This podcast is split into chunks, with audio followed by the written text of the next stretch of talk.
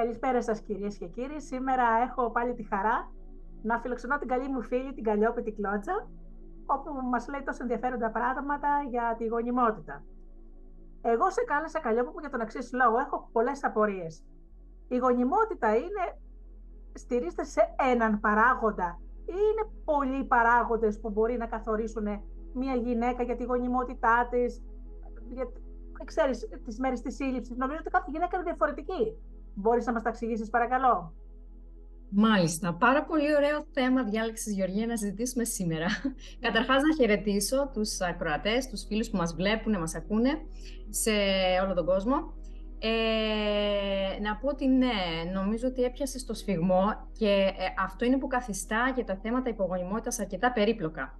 Γιατί η γονιμότητα δεν ε, σχετίζεται μόνο με ένα παράγοντα. Ε, θα μπορούσα να μοιραστώ την οθόνη μου ίσως να δείξω κάποια πράγματα. Επειδή ξέρω ότι εργάστηκες, ε, μπορούμε να κάνουμε αυτό το μοίρασμα, μπορούμε; Ναι, βεβαίως. Λοιπόν, έχεις ετοιμάσει εδώ ένα ωραίο σχεδιάγραμμα. Βλέπω τη λέξη mental, καλλιόπη μου, μου φαίνεται, είναι, μου φαίνεται.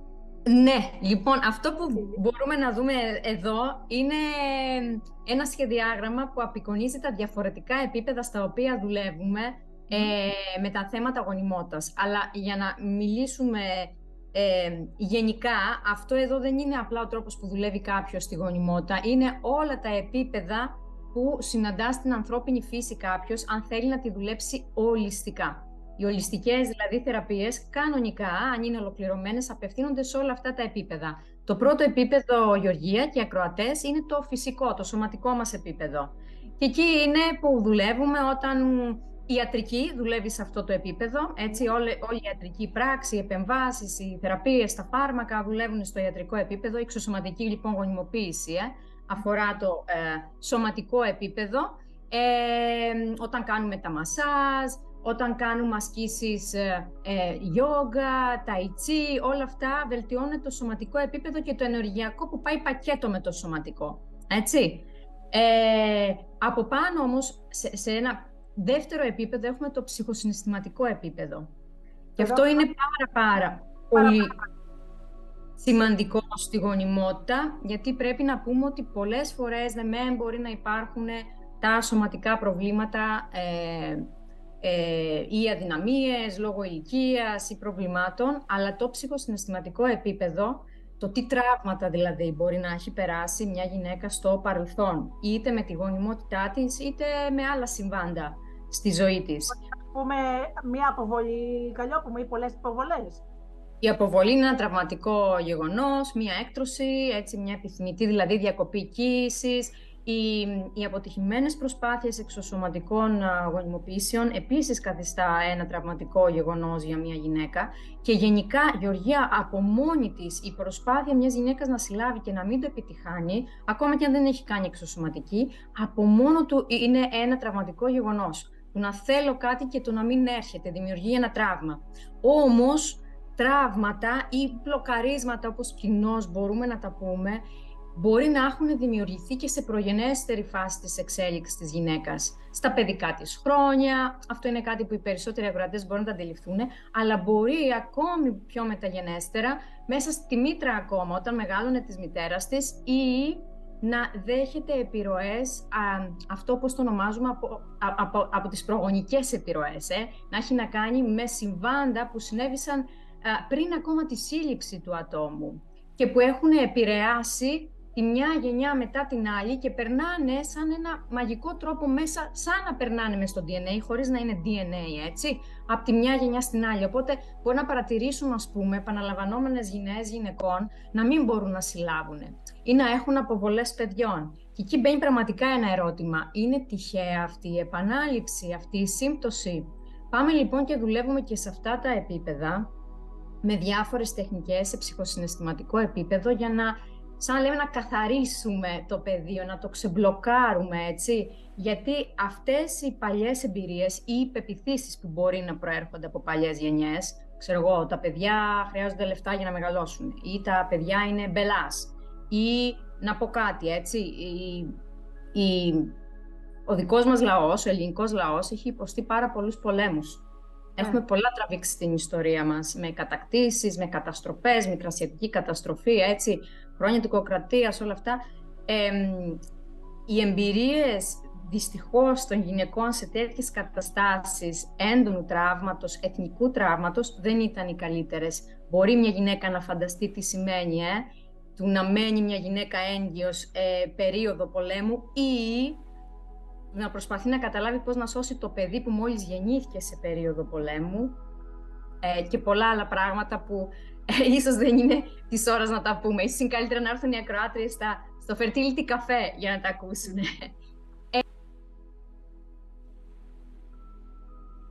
Ε, αλλά όπως είπες, πολλοί ρε παρατηρητές έχουμε και το νοητικό επίπεδο, έτσι, και εκεί σε αυτό αναφερόμαστε περισσότερο στις πεπιθήσεις, στις οποίες ήδη βέβαια αναφέρθηκα, δηλαδή του τι πιστεύει μια γυναίκα ότι είναι η σύλληψη, του πόσο δύσκολη ή εύκολη είναι η μητρότητα, ε, τι πιστεύει η δική της μαμά, όλα αυτά μπορεί να επηρεάσουν ε, την ευκολία με την οποία μπορεί να συλλάβει μια γυναίκα. Και μπορεί να φαίνεται τώρα σενάριο επιστημονικής φαντασίας. Μα πώς είναι δυνατόν μια σκέψη να επηρεάσει τις οθήκες μου που με τη σειρά τους επηρεάζουν τη σύλληψη. Ακριβώς. Δεν είναι καθόλου σενάριο επιστημονικής φαντασίας. Έτσι κι αλλιώς, έτσι κι αλλιώς, το ορμονικό μας σύστημα ε, ξεκινάει από τη λειτουργία της υπόφυσης, έτσι, ε, οι ορμόνες, οι FSH, οι LH παράγονται στην υπόφυση, που σημαίνει ότι και όλη αυτή η νοητική δραστηριότητα, ο αρνητισμός στις πεπιθήσεις μας κτλ. μπορούν με τη σειρά τους να επηρεάσουν μέχρι και τις ορμόνες μας, αν το ψάξει κανένας. Ναι, ναι, είναι υποδειγμένο πλέον επιστημονικά, δηλαδή οι γιατροί το λένε ήδη αυτό το πράγμα. Ναι. Και βέβαια μιλάμε και για το στρες, έτσι, δηλαδή το, το ένα φέρνει το άλλο, οι πεπιθήσεις, οι φόβοι φέρνουν το στρες, το οποίο βεβαίως, όπως λες, σε επιστημονικό επίπεδο έχει να κάνει με την αύξηση των επιπέδων της κορτιζόλης, ε, των, των ορμονών που μπορεί πάλι να επηρεάσουν τα διάφορα συστήματα του οργανισμού, ανάμεσα στα οποία και το αναπαραγωγικό βέβαια,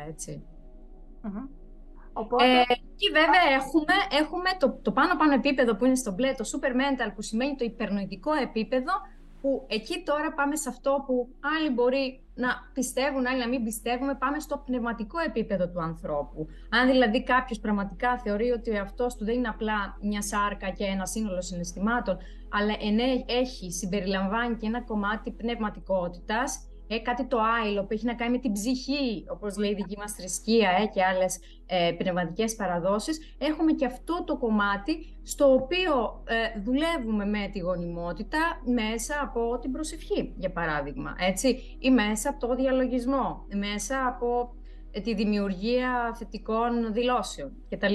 Και πάει να επηρεάσει αυτό το κομμάτι που έχει να κάνει με την ανώτερη φύση του ανθρώπου, αυτή που αν όσοι το πιστεύουν τέλος πάντων είναι πιο κοντά σε αυτό το α, θεϊκό κομμάτι, το ανώτερο από εμάς. έτσι. Ε, τώρα, η, η όλη φιλοσοφία με την οποία δουλεύουμε σε όλα αυτά τα κομμάτια είναι ότι η αλλαγή, η θεραπεία ή η βελτίωση μπορεί να ακουστεί παράξενο, αλλά συνήθως ξεκινάει από τα πάνω και κατεβαίνει κάτω. Δηλαδή, μπορεί μια γυναίκα να αρχίσει να δουλεύει το σώμα της σήμερα και να περάσει ένας μήνας και να έχει δει ή και να μην έχει δει πολλές μεγάλες διαφορές. Αλλά θα πρέπει να είναι ήρεμη ότι αν όλη αυτή τη δουλειά την κάνει συστηματικά, θα έρθει το αποτέλεσμα, γιατί ξεκινάει πάντα από πάνω. Πάντα ξεκινάει από τα συνείδητό μας η δουλειά για να φτάσει στο σώμα μας. Και επίσης σε επιστημονικό επίπεδο έχει αποδειχτεί ότι δυστυχώς ή ευτυχώς οι άνθρωποι κατά ένα μεγάλο ποσοστό, δεν θυμάμαι πώς ακριβώς είναι, πάντως είναι πάνω από 80%, λειτουργούμε περισσότερο με το ασυνείδητο και με αυτό το οποίο δεν φαίνεται, έτσι παρά με το συνειδητό και με την νόηση. Νομίζουμε ότι αποφασίζουμε με το μυαλό μας. Αλλά στην πραγματικότητα τις περισσότερες αποφάσεις μας, Γεωργία, και τις περισσότερες αλλαγές που γίνονται και στο σωματικό επίπεδο, ε, τις επιτυγχάνουμε μέσα από τη λειτουργία του ασυνείδητου. Οπότε όσο καλύτερα ταΐσουμε ε, πιο σωστά, ας το πούμε, ταΐσουμε το ασυνείδητό μας με σωστή πληροφόρηση, τόσο περισσότερο θα επιτευχθεί και το αποτέλεσμα που θέλουμε. Έχεις απόλυτο δίκιο. Ξέρεις, οι γυναίκες, ε, εγώ σε όλες τις θρησκείες δεν θα πω, ε, ξέρεις, δεν θα ξεχωρίσω κάποια θρησκεία, έτσι. Το έχουμε πει και στο προηγούμενο βίντεο. Σε όλα τα παραμύθια ξεκινάει ο άντρας και η γυναίκα που δεν είχαν παιδί και παρακαλούσαν κάθε μέρα το Θεό να του δώσει ένα παιδάκι. Επίσης, θυμήθηκα τώρα, ε, καλή από μου, ένα παραμύθι Ινδικό που μια κοπέλα την τοκοποιούσε φρικτά ο άντρας της και λέει κάποια σημείο το παραμύθι. Δεν έπιασες παιδί αυτά τα 10 χρόνια που ήταν παντρεμένη. Ο φόβος είχε φωλιάσει στο σώμα του που κανένα μωρό δεν θα έμπαινε σε εκείνη τη μήτρα. Ναι, βεβαίως. Αυτό πάει στο ψυχοσυναισθηματικό κομμάτι. Είναι κάτι που δεν ανέφερα. Έτσι, η ψυχοσυναισθηματική κατάσταση μιας γυναίκας που προετοιμάζεται να γίνεται μητέρα και που μπορεί βεβαίως να έχει να κάνει με την άμεση ε, σχέση που πρακτικά έχει με το σύντροφο ή με το σύζυγο, έτσι. Ναι. Ε, αυτό που ήθελα να προσθέσω επίσης είναι ότι σε όλα αυτά τα διαφορετικά επίπεδα, ε, εγώ τουλάχιστον δουλεύοντας με τη γυναίκα που θα έρθει και αναζητά να βελτιώσει τη γονιμότητά της και να επιτύχει μια εγκυμοσύνη, ε, δουλεύουμε με διαφορετικές μεθόδους. Δηλαδή υπάρχουν οι μέθοδοι που απευθύνονται στο σώμα, έτσι κάποιες τεχνικές που απευθύνονται μετά ε, στο ενεργειακό κομμάτι της γυναίκας, πώς να αυξήσει την ενέργειά της. Γιατί έχει φανεί όλο και περισσότερο ότι ένα σώμα που είναι άδειο από ενέργεια, δεν τρέφεται σωστά, είναι πολύ κουρασμένο, θα έχει και πολύ μεγαλύτερη δυσκολία βέβαια να συλλάβει και όχι απλά να συλλάβει, να κρατήσει την εγκυμοσύνη. Γιατί αυτό είναι το θέμα. Ναι, με να συλλάβει γυναίκα, αλλά να μπορέσει να μην αποβάλει ιδίως το πρώτο τρίμηνο που είναι το πιο επικίνδυνο για τις αποβολές. Οπότε δουλεύουμε και το ενεργειακό κομμάτι μέσα από διατροφή, μέσα από ασκήσεις ενεργειακές. Δουλεύουμε στο ψυχοσυναισθηματικό κομμάτι όπου προσωπικά μιλώντας χρησιμοποιώ τη μέθοδο του Dream Birth. Είναι μια μέθοδος που δεν υπάρχει στην Ελλάδα, έχει αναπτυχθεί ε, στο εξωτερικό, ερχόμενη από πολύ παλιές παραδόσεις, αλλά αναπτύχθηκε στη Νέα Υόρκη. Μπορώ να φανταστώ τι είναι. Ε; Μπορώ να φανταστώ τι είναι. Θα μιλήσω αυτό λίγο παρακάτω, γιατί θα καλέσω την δασκάλα μου, τη βασική μου δασκάλα στο Dream Birth, να μας μιλήσει χωριστά μια από τις παρουσιάσεις στο Fertility Café, το οποίο θα είναι πολύ καλό, γιατί ήταν από αυτές που αναπτύξανε τη μέθοδο πριν χρόνια και έχουν γράψει βιβλία.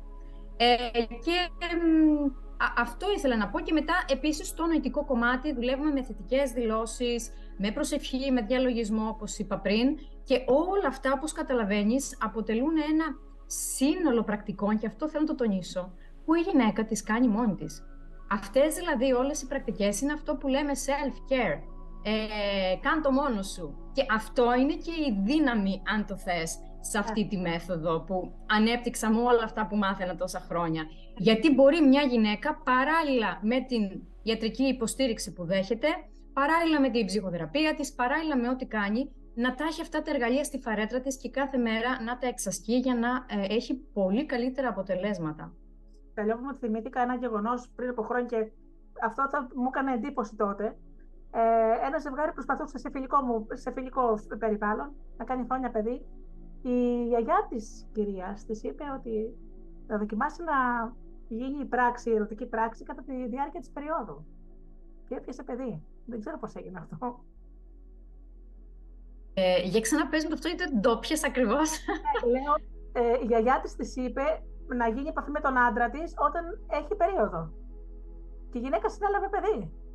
Λοιπόν, αυτό είναι ένα τεράστιο, μια τεράστια, πολύ συχνή, όχι τεράστια, είναι μια πολύ συχνή κουβέντα που έχω με τις πελάτησές μου. Ναι. Η, υπάρχει συχνά η πεποίθηση όταν συμβαίνει αυτό, ήταν στην περίοδο, ήταν στη διάρκεια της περίοδου που έμεινε έγκυος, αλλά αυτό δεν είναι η πάσα αλήθεια. Ε, είναι αδύνατο μια γυναίκα να μείνει έγκυος στην περίοδο. Έτσι, για, από την ιατρική πλευρά, μιλώντας καθαρά επιστημονικά, αυτό που συμβαίνει, αλλά είναι δύσκολο να το εξηγήσω εδώ, εάν πραγματικά κάποιος δεν μπει να μάθει τη μέθοδο Rocher, που είναι μια από τις μεθόδους που διδάσκω του Fertility Awareness, πάει στο σωματικό κομμάτι, όπου η γυναίκα μαθαίνει να παρατηρεί το σώμα της κάθε ναι. μέρα. Το παρατηρεί, παρατηρεί τη βλέμη, παρατηρεί τη θερμοκρασία. Εκεί λοιπόν μαθαίνουν οι γυναίκες ότι κάθε φορά που η γυναίκα βλέπει αίμα, δεν είναι απαραίτητα περίοδος. Α, δεν είναι απαραίτητα περίοδος. Περίοδος ιατρικά, επιστημονικά, ορίζεται το αίμα, έτσι, η απώλεια αίματος που βλέπει η γυναίκα, εφόσον και αν έχει γίνει ορυξία. Εάν δεν έχει γίνει ορυξία, το αίμα που θα δει ορίζεται σαν απλή απώλεια αίματος. Ναι. Μπορεί να είναι όμως μια και δύο και τρεις μέρες, οπότε η γυναίκα να νομίζει, Α, ωραία, μου ήρθε περίοδος και μάλιστα συχνά έρθει και λίγο πιο νωρίς. Οπότε λέει, μου ήρθε πιο νωρίς, ίσως λίγο, αλλά πολλές φορές μπορεί να έρθει και την 23η μέρα, δεν είναι και τόσο νωρίς. Και εκεί μπερδεύει το πράγμα. Και έχουμε λοιπόν τα chart γυναικών. Σε μένα δεν έχει συμβεί ακόμα σε πελάτη. Δεν έχει συμβεί για εγκυμοσύνη, όμως έχω δει chart πελατησών μου, όπου αντιληφθήκαμε ότι το αίμα, η απώλεια αίματος που είχε πελάτησα δεν ήταν περίοδος και το αποδείξανε και οι ορμονικές εξετάσεις που έκανε ακριβώς μετά. Της είπε, και, και, το, και το οποίο το παραδέχτηκε και ο γιατρός, είχες δίκιο που μου έλεγες ότι δεν ήταν περίοδος, φαίνεται από τις εξετάσεις σου. Ε, είναι πραγματικά μαγικό το να μπορούμε να αυτοπαρατηρούμε το σώμα μας με εργαλεία που είναι τόσο επιστημονικά ή και γενικά απέρχονται από παραδόσεις πάρα πολύ μεγάλες και παλιές, άρα για να επιβιώνουν σημαίνει ότι έχουν μια ισχύ και μια δύναμη και να μπορούμε μέσα από αυτή την αυτοπαρατήρηση να αποκτούμε δύναμη στη γνώση, έτσι. Αυτό που λέω εγώ, επαναλφαβητισμός του σώματος. ναι, αποκτούμε ένα αλφαβητισμό για το δικό μας σώμα και το αναπαραγωγικό ίδιο σύστημα παντρευτεί η επιστήμη με τις παραδόσεις, από ό,τι έχω καταλάβει. Ακριβώς, ακριβώς. Ε, εγώ πάντα είμαι υπέρ της επιστήμης, ε, βασίζομαι εκεί, δεν ε, υποστηρίζω καμιά πελάτη αν δεν έχει το γιατρό της, αν δεν έχει κάνει τις εξετάσεις της, αν δεν έχει εντρυφήσει ε, στα θέματα της υπογονιμότητας, περνώντας από όλα τα εξονχιστικά, από όλες τις ιατρικές πράξεις. Πραγματικά. Οπότε, μου θέλω να μας πεις τώρα πότε είναι η επόμενη συνάντηση, το επόμενο fertility καφέ. Καφεδάκι και τσάι με τις κυρίες και κουβέντα, έτσι. ναι, γιατί όπως λέω εγώ, το μότο μου είναι γιατί με παρέα αλλιώς. Ναι. Και είναι αλήθεια αυτό, Γεωργία, όταν ε, οι γυναίκες, ε, πάντα παραδοσιακά, οι γυναίκες όταν είχαν τα προβλήματά τους, βγαίναν, χτυπούσαν την πόρτα της γειτόνισσας και μοιράζονταν με ένα καφέ, με ένα τσάι, με ένα δίκταμο, δεν ξέρω τι αν μιλάμε για Κρήτη από όπου κατάγομαι, μοιραζόταν τα προβλήματά τους. Ε, αυτό είναι και το concept όλο των συναντήσεων αυτού του Fertility Cafe, για όσες ε, ακροάτρες ήδη δεν το έχουν ακούσει. Συναντιόμαστε κάθε Τετάρτη, στη διάρκεια του Απριλίου, κάποιες Τετάρτες του Μαΐου επίσης θα συναντηθούμε και όλο τον Ιούνιο, κάθε Τετάρτη του Ιουνίου, στις 8 η ώρα ώρα Ελλάδος. Ε, και κάθε φορά συζητάμε πάνω σε μια διαφορετική θεματική που σχετίζεται με τη γονιμότητα, με τον κύκλο μας, με τα αρχέτυπα γυναίκας άντρα, έτσι. Ε, αυτή τη φορά τώρα, αυτό που θέλω να μοιραστώ είναι η δεύτερη συνάντηση του Fertility Cafe που θα γίνει την Τετάρτη, 26 Απριλίου, 8 με 9. Ε, θα μιλήσω εγώ πάνω στην ε, φυσική... Το θέμα είναι, ο τίτλος είναι «Φυσική σύλληψη, εξωσωματική γονιμοποίηση, δωρεά αρίων κρυοσυντήρηση». Πώς να προετοιμαστείς με τον πιο φυσικό τρόπο και να αυξήσεις τις πιθανότητες επιτυχίας. Ωραία. Με οποιοδήποτε τρόπο κάποια γυναίκα προσπαθεί να συλλάβει, έτσι. Υπάρχουν τρόποι πάντα βελτίωσης. Και υποστήριξης. Αυτό είναι και το μότο μου, ότι, υποστή... ότι χρειάζεται μια γυναίκα υποστήριξης σε αυτή την πορεία, που είναι δύσκολο να το βρει από το φυγικό της περίγυρο μόνο, έτσι, ε, ή από το ιατρικό χώρο που δεν είναι και μέσα στα καθήκοντά τους να το κάνουν αυτό. Οπότε ε, θα μιλήσουμε, δηλαδή θα κουβεντιάσουμε για το πώς μπορεί να υποστηρίξει μια γυναίκα τη γονιμότητά της και πώς να αυξήσει τις πιθανότητες για μια σύλληψη, εγκυμοσύνη και ε, ένα υγιές παιδί. Πολύ σημαντικό. Όταν δουλεύουμε τη μήτρα μας, κάνουμε όλες αυτές τις πρακτικές, ε, έχει φανεί και στατιστικά ότι τα παιδιά που γεννιούνται συνήθως δεν έχουν ε, προβλήματα, χρωμοσωμικές ε, διαταραχές, έτσι ώστε να προκαλέσουν μία χρόνια μετά πάθηση. Ναι, ναι. Ε, να πω να αναφέρω βέβαια, μια που το συζητάμε για το Fertility Café, ότι την επόμενη Τετάρτη. Της Μαΐου. Ε, την επόμενη Τετάρτη, Τετάρτη 3 Μαΐου, μπαίνουμε στο Μάιο πλέον, πάντα στις 8 με 9, ε, θα μιλήσει για την κινέζικη ιατρική και τη διατροφή και πώς αυτά σχετίζονται με τη γονιμότητα και τα γυναικολογικά προβλήματα που έχουμε εμείς οι γυναίκες. Ε, Ποιος θα μιλήσει, δεν θα μιλήσω εγώ, δεν είναι η ειδικότητά μου. Θα μιλήσει η Λάιρα Ιμπουρατίνου, η διευθύντρια της σχολής Oriental Medicine Training Center στην Αθήνα, που είναι ένα κέντρο εκπαίδευσης και συμπληρωματικής ε, και εναλλακτικής θεραπευτικής. Είναι ένα κέντρο που, αν δεν κάνω λάθος, υπάρχει πάνω από 20 χρόνια. Έχει υπάρξει και δική μου δασκάλα όταν σπούδαζα το Σιάτσο στην Αθήνα. Και αυτό για το οποίο θα μας μιλήσει η Λάιρα είναι του πώς μπορεί η Κινέζικη ιατρική και διατροφή να βοηθήσει τη γυναίκα είτε προσπαθεί να συλλάβει, είτε απλά μπορεί να επιθυμεί να βελτιώσει την υγεία της. Πολύ ενδιαφέρον. Τρεφόμενη σωστά. Βεβαίως, είναι πάρα πολύ ενδιαφέρον και πρέπει να πω ότι η Λάιρα Ιμπουραντίνο έχει μια τεράστια εμπειρία 20 ετών πάνω στα γυναικολογικά προβλήματα, τα οποία μέσω του βελονισμού, της διατροφής, των ποντάνων, ε, προσπαθεί να βοηθήσει τις γυναίκες να τα βελτιώσουν. Ε, συνεργάζεται επίσης και με κάποια κέντρα εξωσωματικής γονιμοποίησης στην Αθήνα, σαν εξωτερικός συνεργάτης ε, για το βελονισμό που μπορούν οι γυναίκες να κάνουν πριν την εξωσωματική γονιμοποίηση, έτσι, για να προετοιμάσουν ακόμη καλύτερα τη μήτρα τους. Έχει μια μεγάλη εμπειρία, οπότε θεωρώ ε, είναι μεγάλη τιμή μου καταρχάς που θα τη φιλοξενήσω.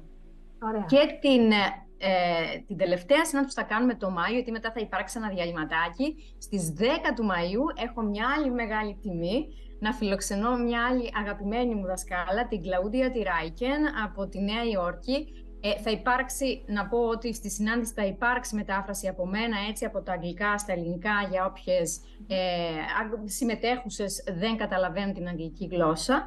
Ε, η Κλαούντια θα μας μιλήσει για το Dream Birth, για τη μέθοδο του Dream Birth, την οποία η ίδια θεωρεί ότι είναι η γλώσσα του σύμπαντος ε, και θα εξηγήσει στη συνάντηση τι εννοεί με αυτό και θα μιλήσει πώς το Dream Birth και το Imagery Work μπορούν να βελτιώσουν τη γονιμότητα, να καθαρίσουν θέματα συναισθηματικά και ζητήματα προγονικά που χρειάζεται να τακτοποιηθούν για να βοηθήσουν τη σύνδεση με το μελλοντικό παιδί. Υπάρχει μια, τεράστια δουλειά που κάνουμε στο Dream Birth να συνδέεται η μητέρα ε, με την ψυχή του μέλλοντος παιδιού.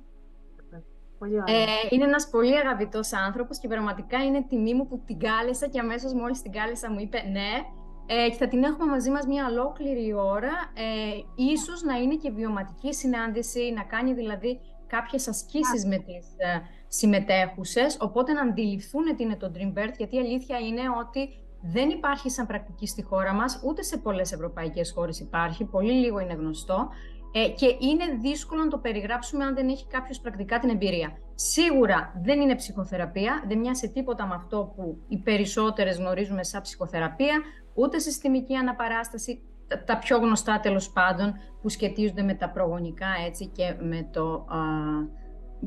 και, και τα οποία κάνουν οι γυναίκες για να μπορέσουν να βοηθηθούν ψυχοσυναισθηματικά. Ναι.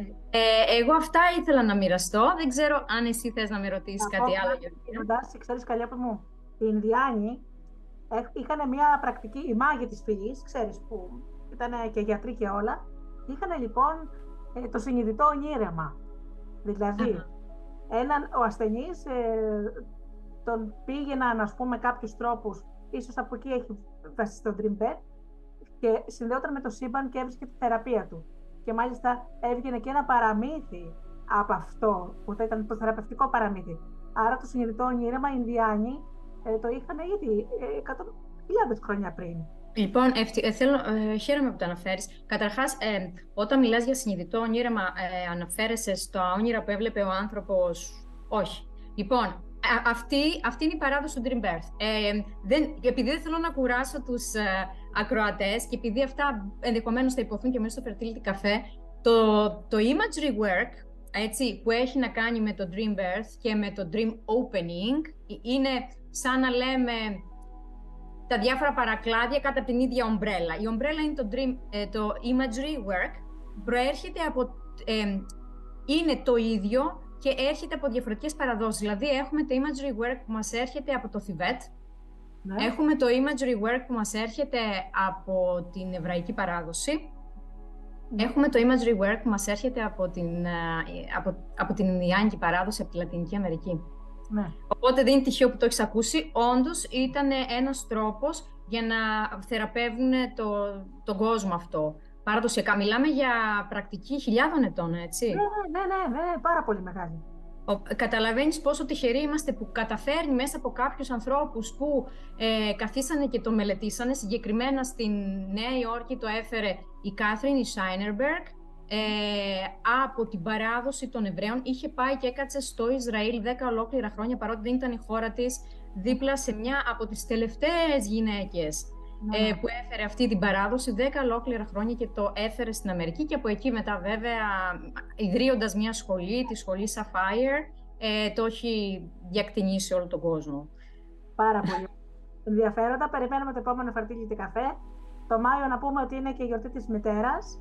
Βεβαίως, ναι. Κυριακή κάθε το, το Μάη.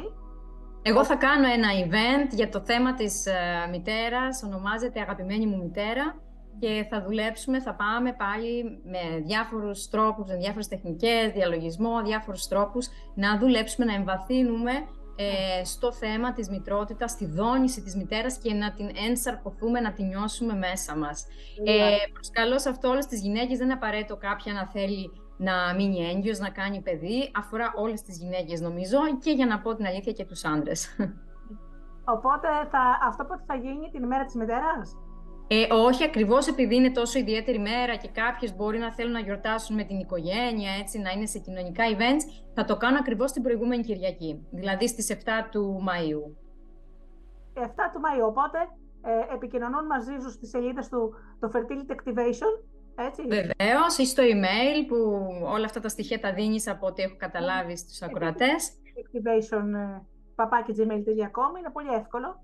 Έτσι. Ναι, ακριβώς. Η fertility έχει απλή γραφή. Δηλαδή, όποιος γράψει γονιμότητα στα αγγλικά θα του βγει η λέξη.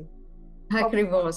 Να έρθουν και οι άντρες. Τι, μόνο εμείς; Ναι, είναι μια σημαντική δουλειά και για τους άντρες. Και για να πω παρεμπιπτόντως ότι βασική αρχή που δουλεύουμε είναι ότι δουλεύοντας τα θέματα της μητρότητας, τη μητέρα, τη μητέρα σαν δόνηση, ε, αυξάνουμε, όχι απλά βελτιώνουμε, όχι απλά τη γονιμότητά μας, αλλά ε, και την αυθονία στη ζωή μας. Αυθονία ναι. σημαίνει δουλειά, Αυθονία σημαίνει χρήματα. Αυθονία σημαίνει το να λάβουμε αγάπη, ε, να έχουμε τους σωστούς ανθρώπους γύρω μας. Οπότε και οι άντρες φαντάζομαι ότι όλα αυτά τα επιθυμούν. Δεν είναι μόνο επιδίωξη των γυναικών, έτσι.